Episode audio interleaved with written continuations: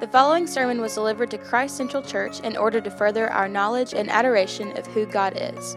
We pray that it displays the hope found in Christ and strengthens your faith in Him.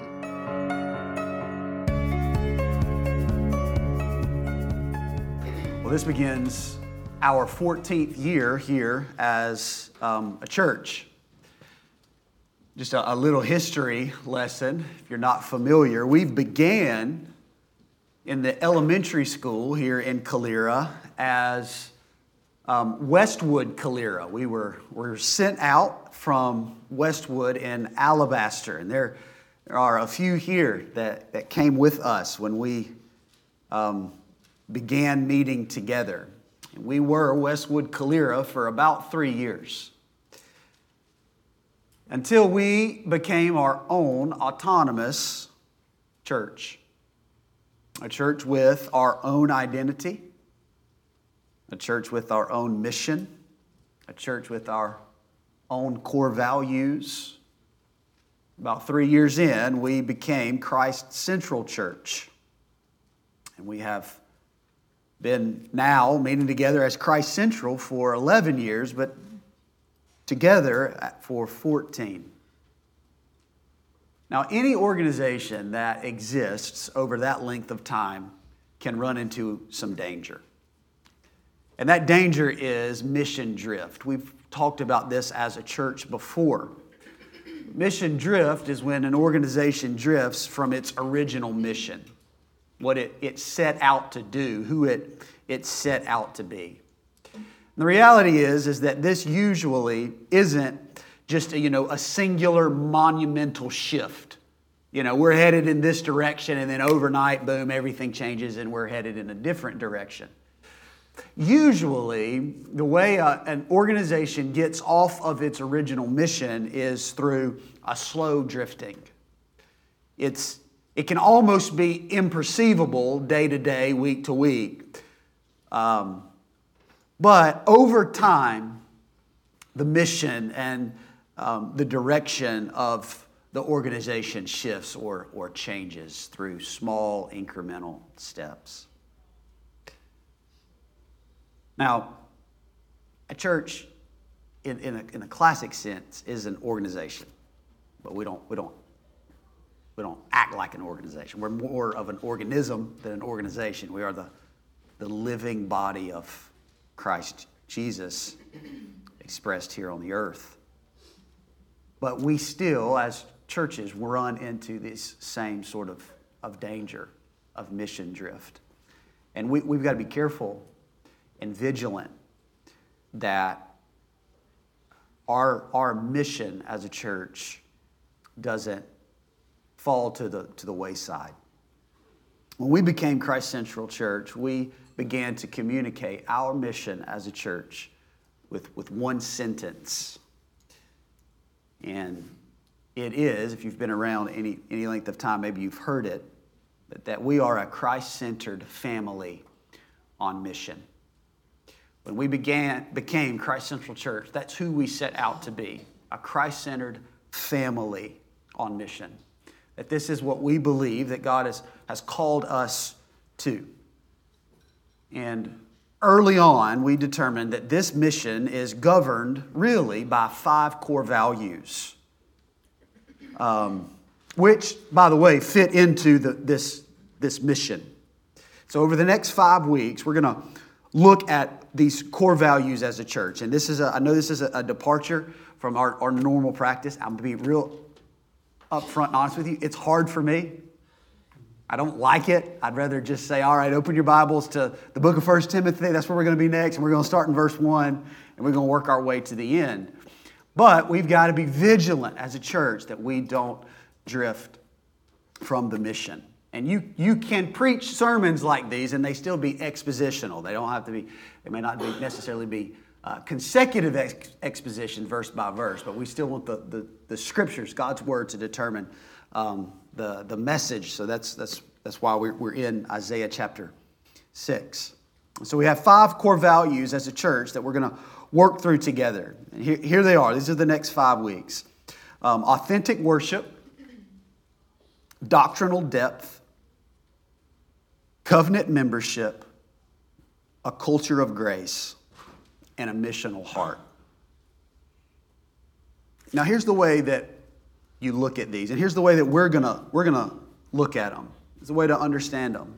So, we want to be a Christ centered family on mission. So, to be Christ centered means to have authentic worship and doctrinal depth. To be a family means covenant membership and a culture of grace.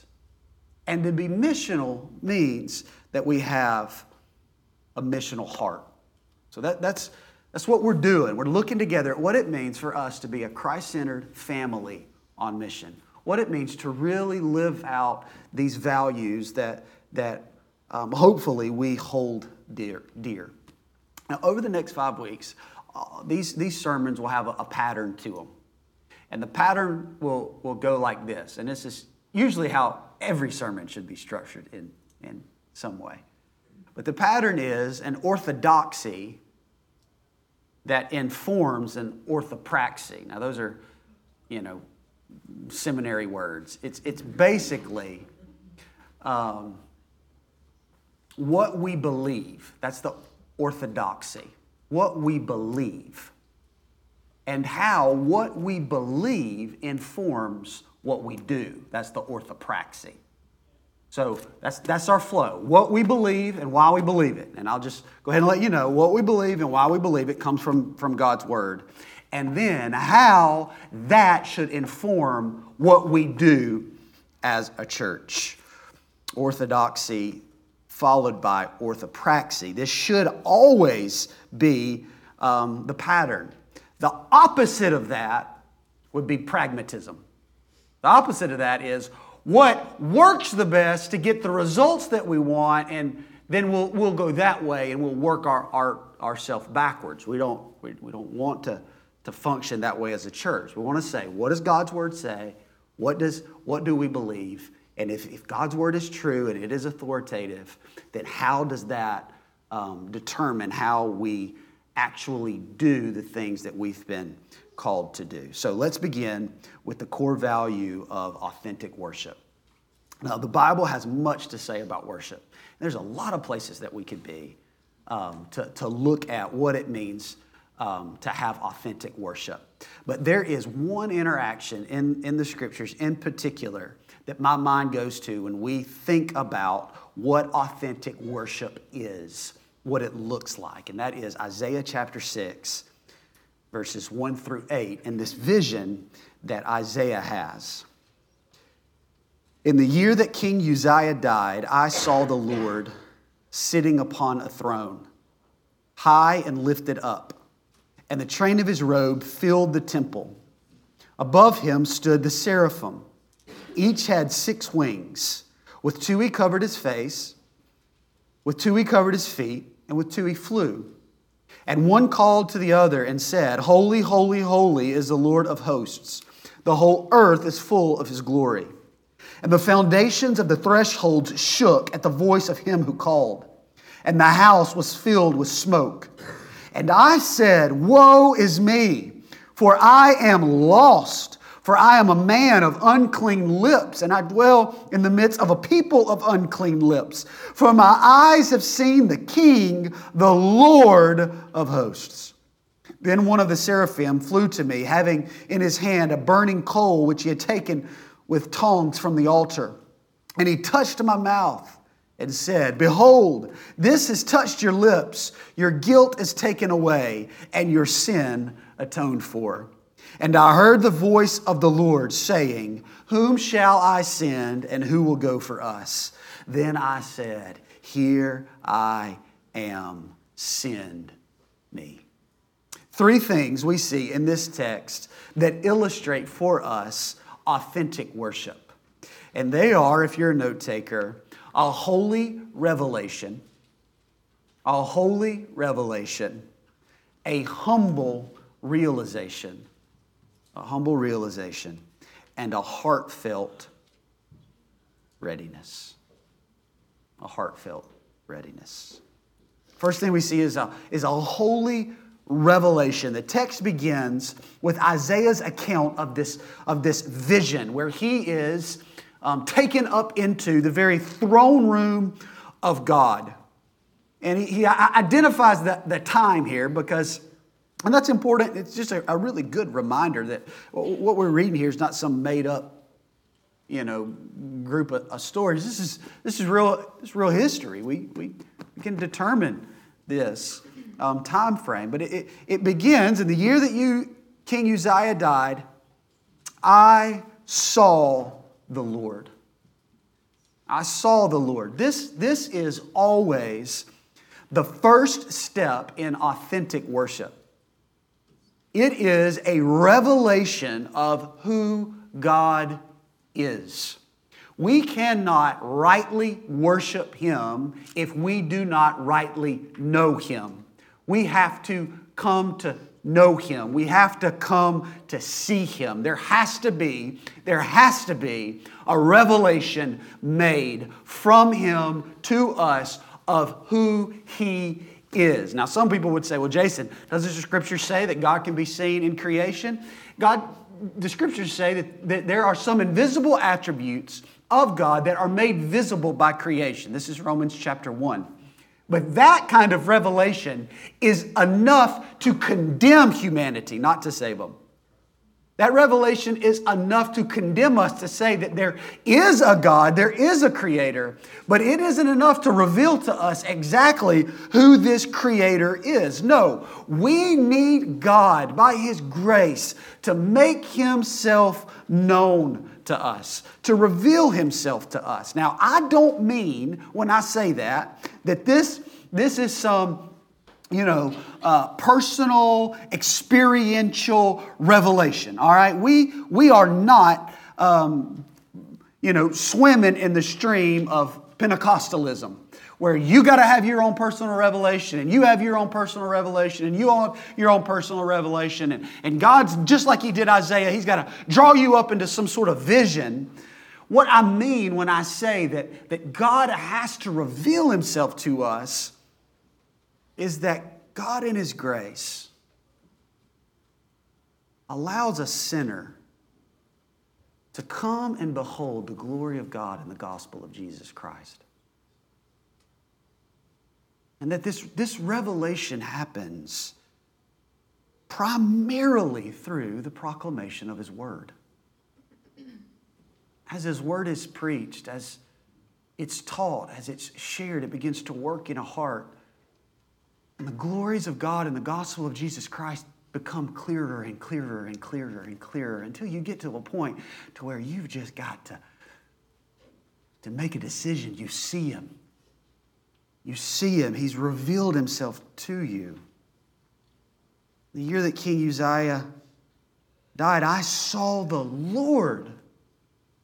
I saw the Lord. God revealed himself to Isaiah. He reveals himself to us in the gospel of Jesus Christ. Listen, when Isaiah says, in the year that King Uzziah died, I saw the Lord seated on his throne, he sees Christ Jesus. Now, how do I, I know that? I'm not just making that up. John tells us that in John chapter 12. That we had done so many signs before them, they still did not believe him. So that the word spoken by the prophet Isaiah might be fulfilled Lord, who has believed what he heard from us, and who has the arm of the Lord been revealed? Therefore, they could not believe. For again, Isaiah said, For he has blinded their eyes and hardened their hearts, lest they see with their eyes and understand with their heart and turn, and I would heal them. So this is, is talking about Christ. It's talking about these, these prophecies of Christ. Verse 41 Isaiah said these things because he saw his glory and spoke of him. Isaiah saw the glory of Christ. Isaiah saw him high and lifted up. Isaiah saw Christ Jesus, and his eyes were open to the glory of God. This is the first step of authentic worship seeing Christ Jesus and the glory of the gospel and how God put him forth as the sacrifice on our behalf for his name's sake. We see the glory of God in the gospel of Jesus Christ. We see him for who he is. We see him for who he is. This happens through his word. This is, this is why Paul says, How will they believe in him whom they have never heard? How will they hear? No one goes and preaches. This happens through the proclamation of the word of God. This revealing of who God is comes to us by his grace and it meets us right where we are and it changes us. That, that is what should happen when we, we come to see the glory of God in the gospel of Jesus Christ. We should be changed. When our eyes are open and this revelation is made and we see Him Isaiah says, I saw the Lord and he is high and he is lifted up. This is what Isaiah sees. Now, there's an interesting juxtaposition here.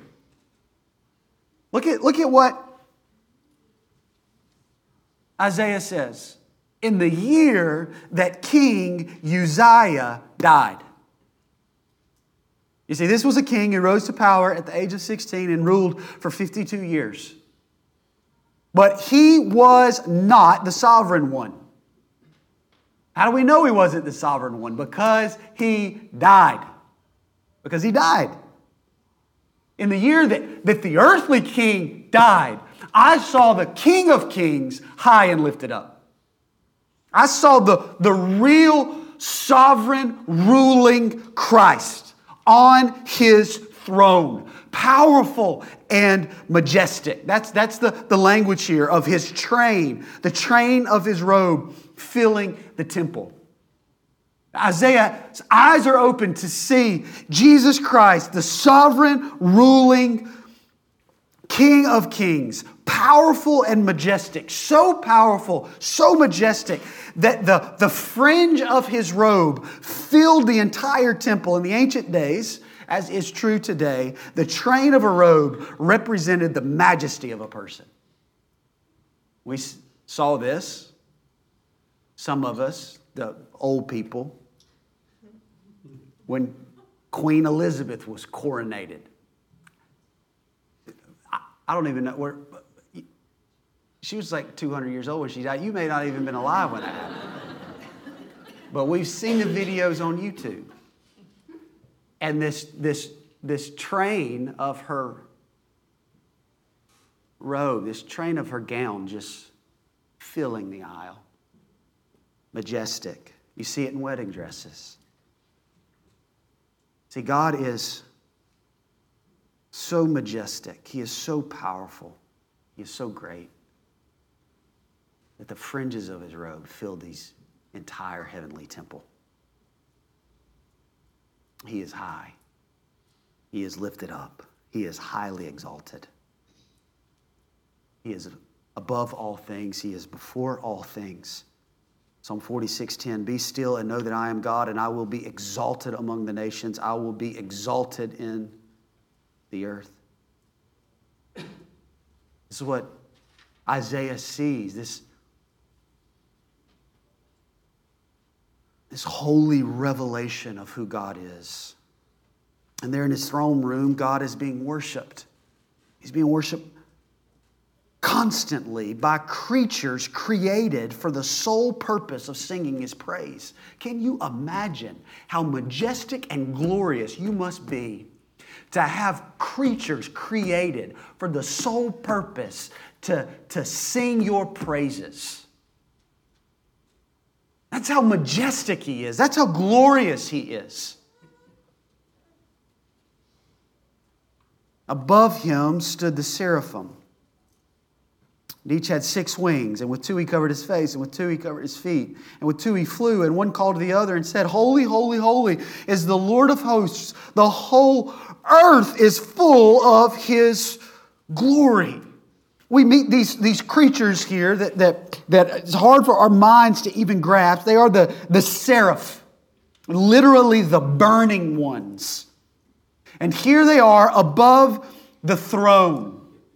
R.C. Sproul notes that God creates animals according to their environment, right?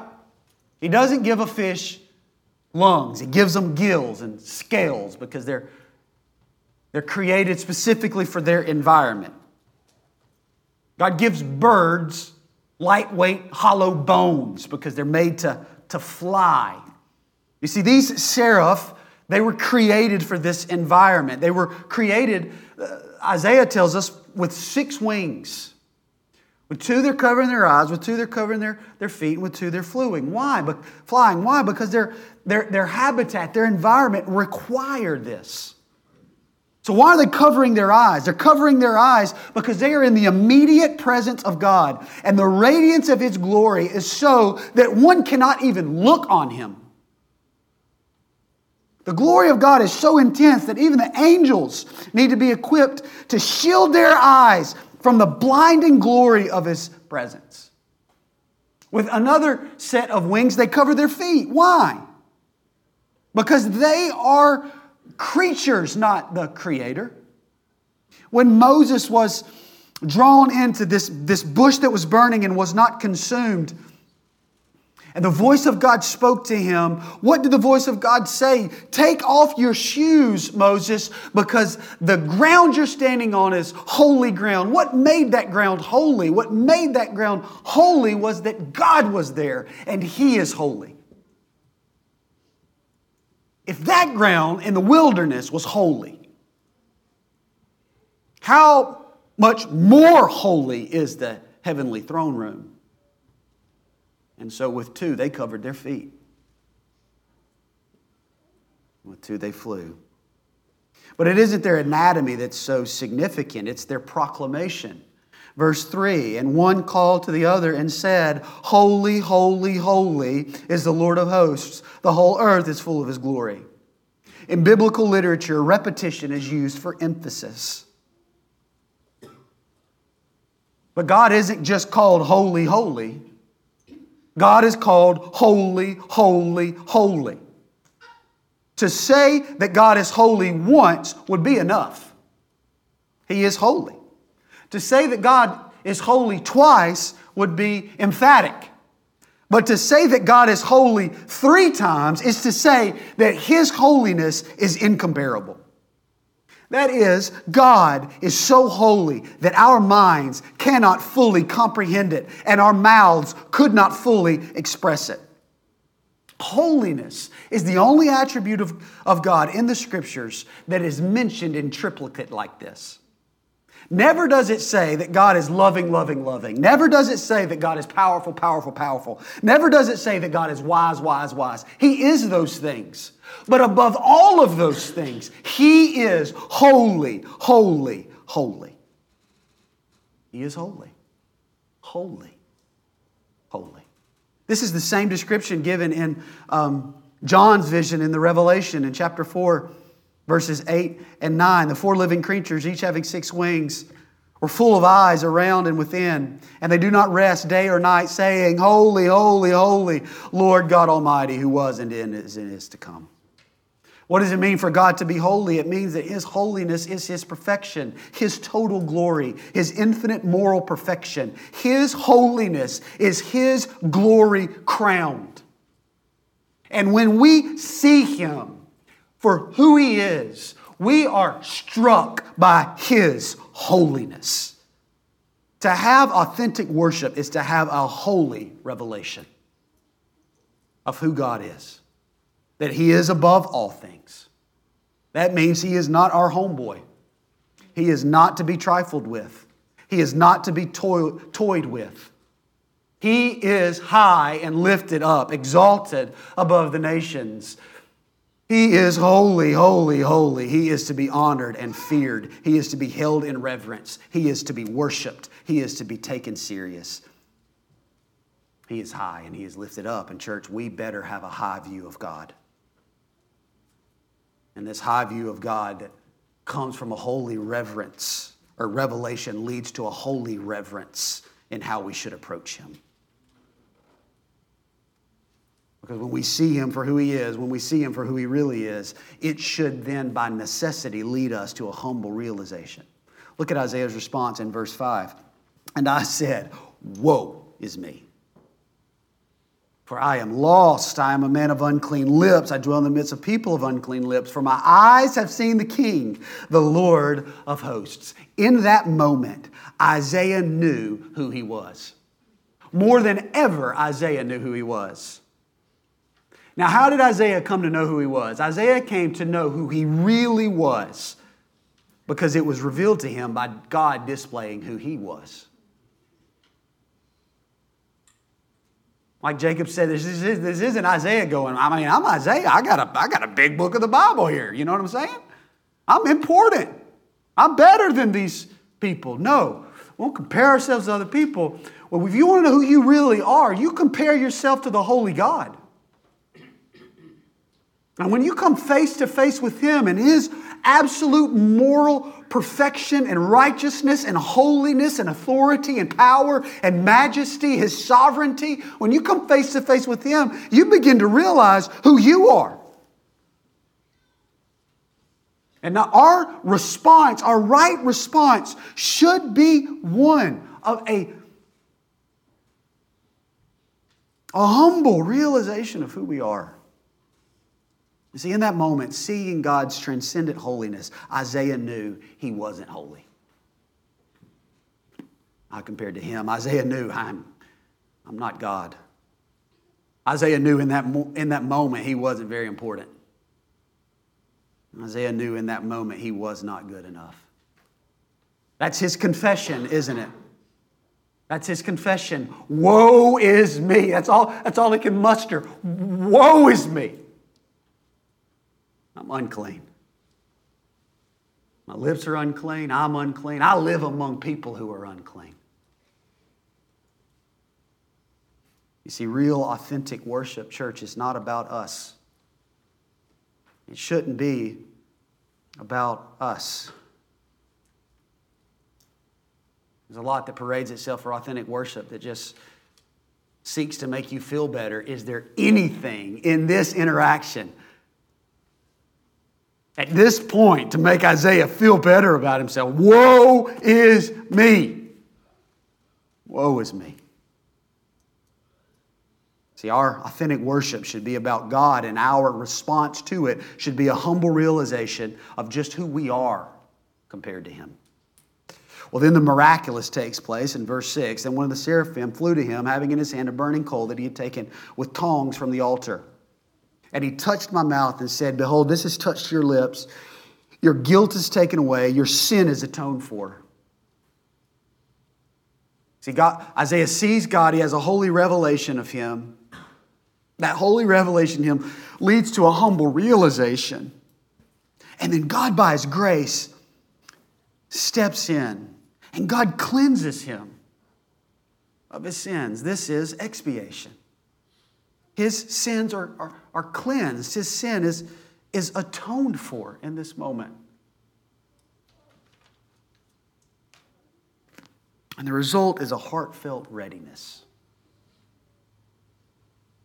A readiness to be used by God. And I heard the voice of the, voice of the Lord saying, Whom shall I send, and who will go for us? And then I said, Here I am, send me. Here I am, send me. When we have a,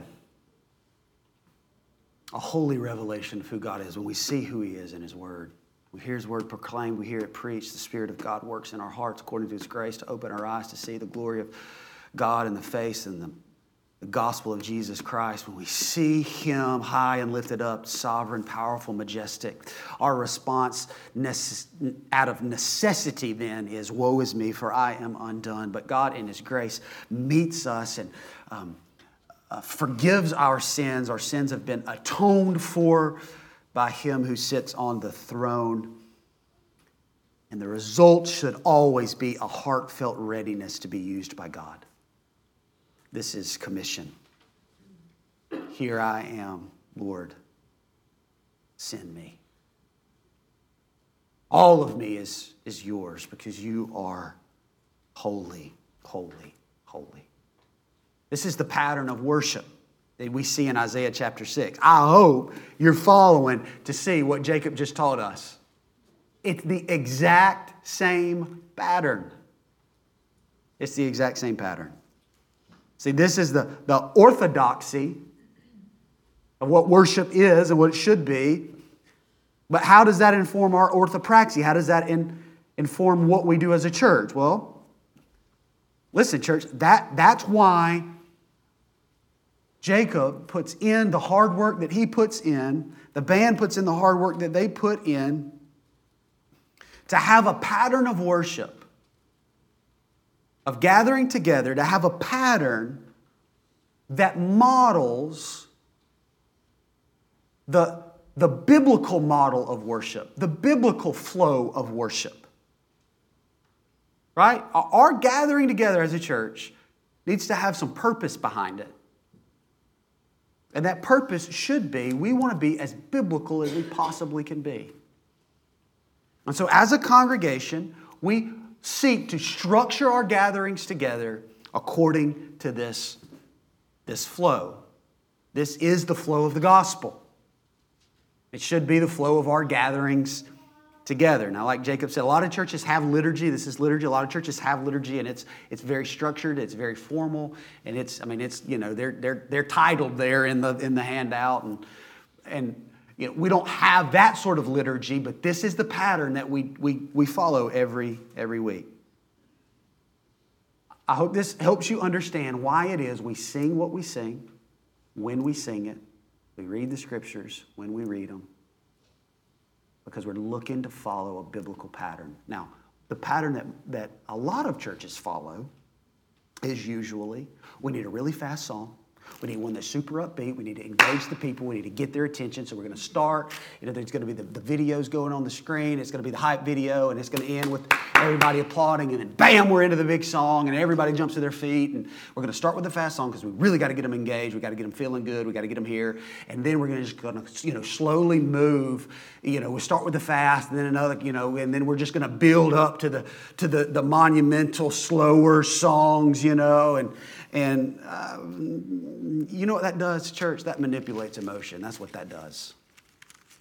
That manipulates emotion. It, it, more than that, here's the problem that I see with it. It puts man's emotions and man's needs as the center. How can we structure this gathering together so that you feel the best that you can feel about what we're doing? Is that here in Isaiah 6 anywhere? I will tell you what manipulations and gimmicks and entertainment are. They are a low view of God. That's what they are. Because if you think that we've got to resort to those kinds of things, then He is not the sovereign Lord of Lords. It's like He needs those things to get His people. He don't need those things to get His people.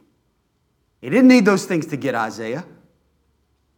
He didn't need those things to get me. He doesn't need those things to get you. He is high and lifted up, and we are low and undone. You see, when the church recovers a high view of God, we should move from being man centered to God centered. And our worship, our gathering together, should be one that moves from being man centered to God centered to have a high view of God, to have authentic worship means that this life, your life, my life, it is not about me. It means that church, this church, is not about me. And it's not about you. It means that the Bible is not about me. It's not about you. It means that we are not the point, that God is the point. Because he is the one that is high and lifted up. He is the majestic. He is the powerful. He is the sovereign. He is the only one. Holy, holy, holy. And so when we come, we say, God, would you please, by your grace, make yourself known to me in your holiness today? Through your word, would I come to see you for who you are. And when we see it, when we come face to face with it, our response then should be this humble realization of who we are in desperate need of His grace and forgiveness that's only found in the Lord Jesus Christ. And when He meets us with His grace and forgives our sins, the next step of authentic worship is to say, Here I am, God, send me, use me. Authentic worship always results in commission. Always. It always results in a heartfelt readiness. Now, I think churches like ours, we can, we, can, we, we, can, we can go all day on a holy revelation of God from the scriptures. Preach, Lord.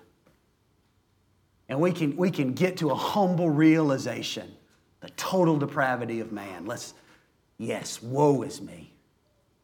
But may we not stop short of a heartfelt readiness. Because if we don't leave this place ready and willing to be used for the glory of God on the earth, then have we really met with Him? Have we really worshiped Him? That's why we say the Great Commission together each week. What does it mean to be a Christ centered family on mission? Well, the first thing it means is that we have authentic worship. We see God for who He is, a holy revelation. We realize who we are, a humble realization. And we respond according to His grace by a heartfelt readiness to be used by Him. Father, would you help us be this kind of church? One that centers itself on you and your word that follows these patterns of, of worship in our gathering together for your glory, for your name's sake.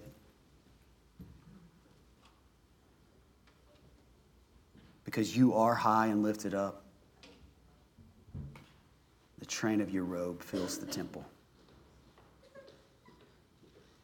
You are holy, holy, holy. God, when we see you in your holiness, would our natural response be, Woe is me? This humble realization of our sin, our, our unholiness, our need to be made holy by you. May we find then in that moment the grace of Jesus Christ and the gospel as we yield our hearts to Him as Lord and Savior. And then may we respond as a congregation with a heartfelt readiness that says, Here we are, Lord. Send us. In Christ's name that we pray. Amen.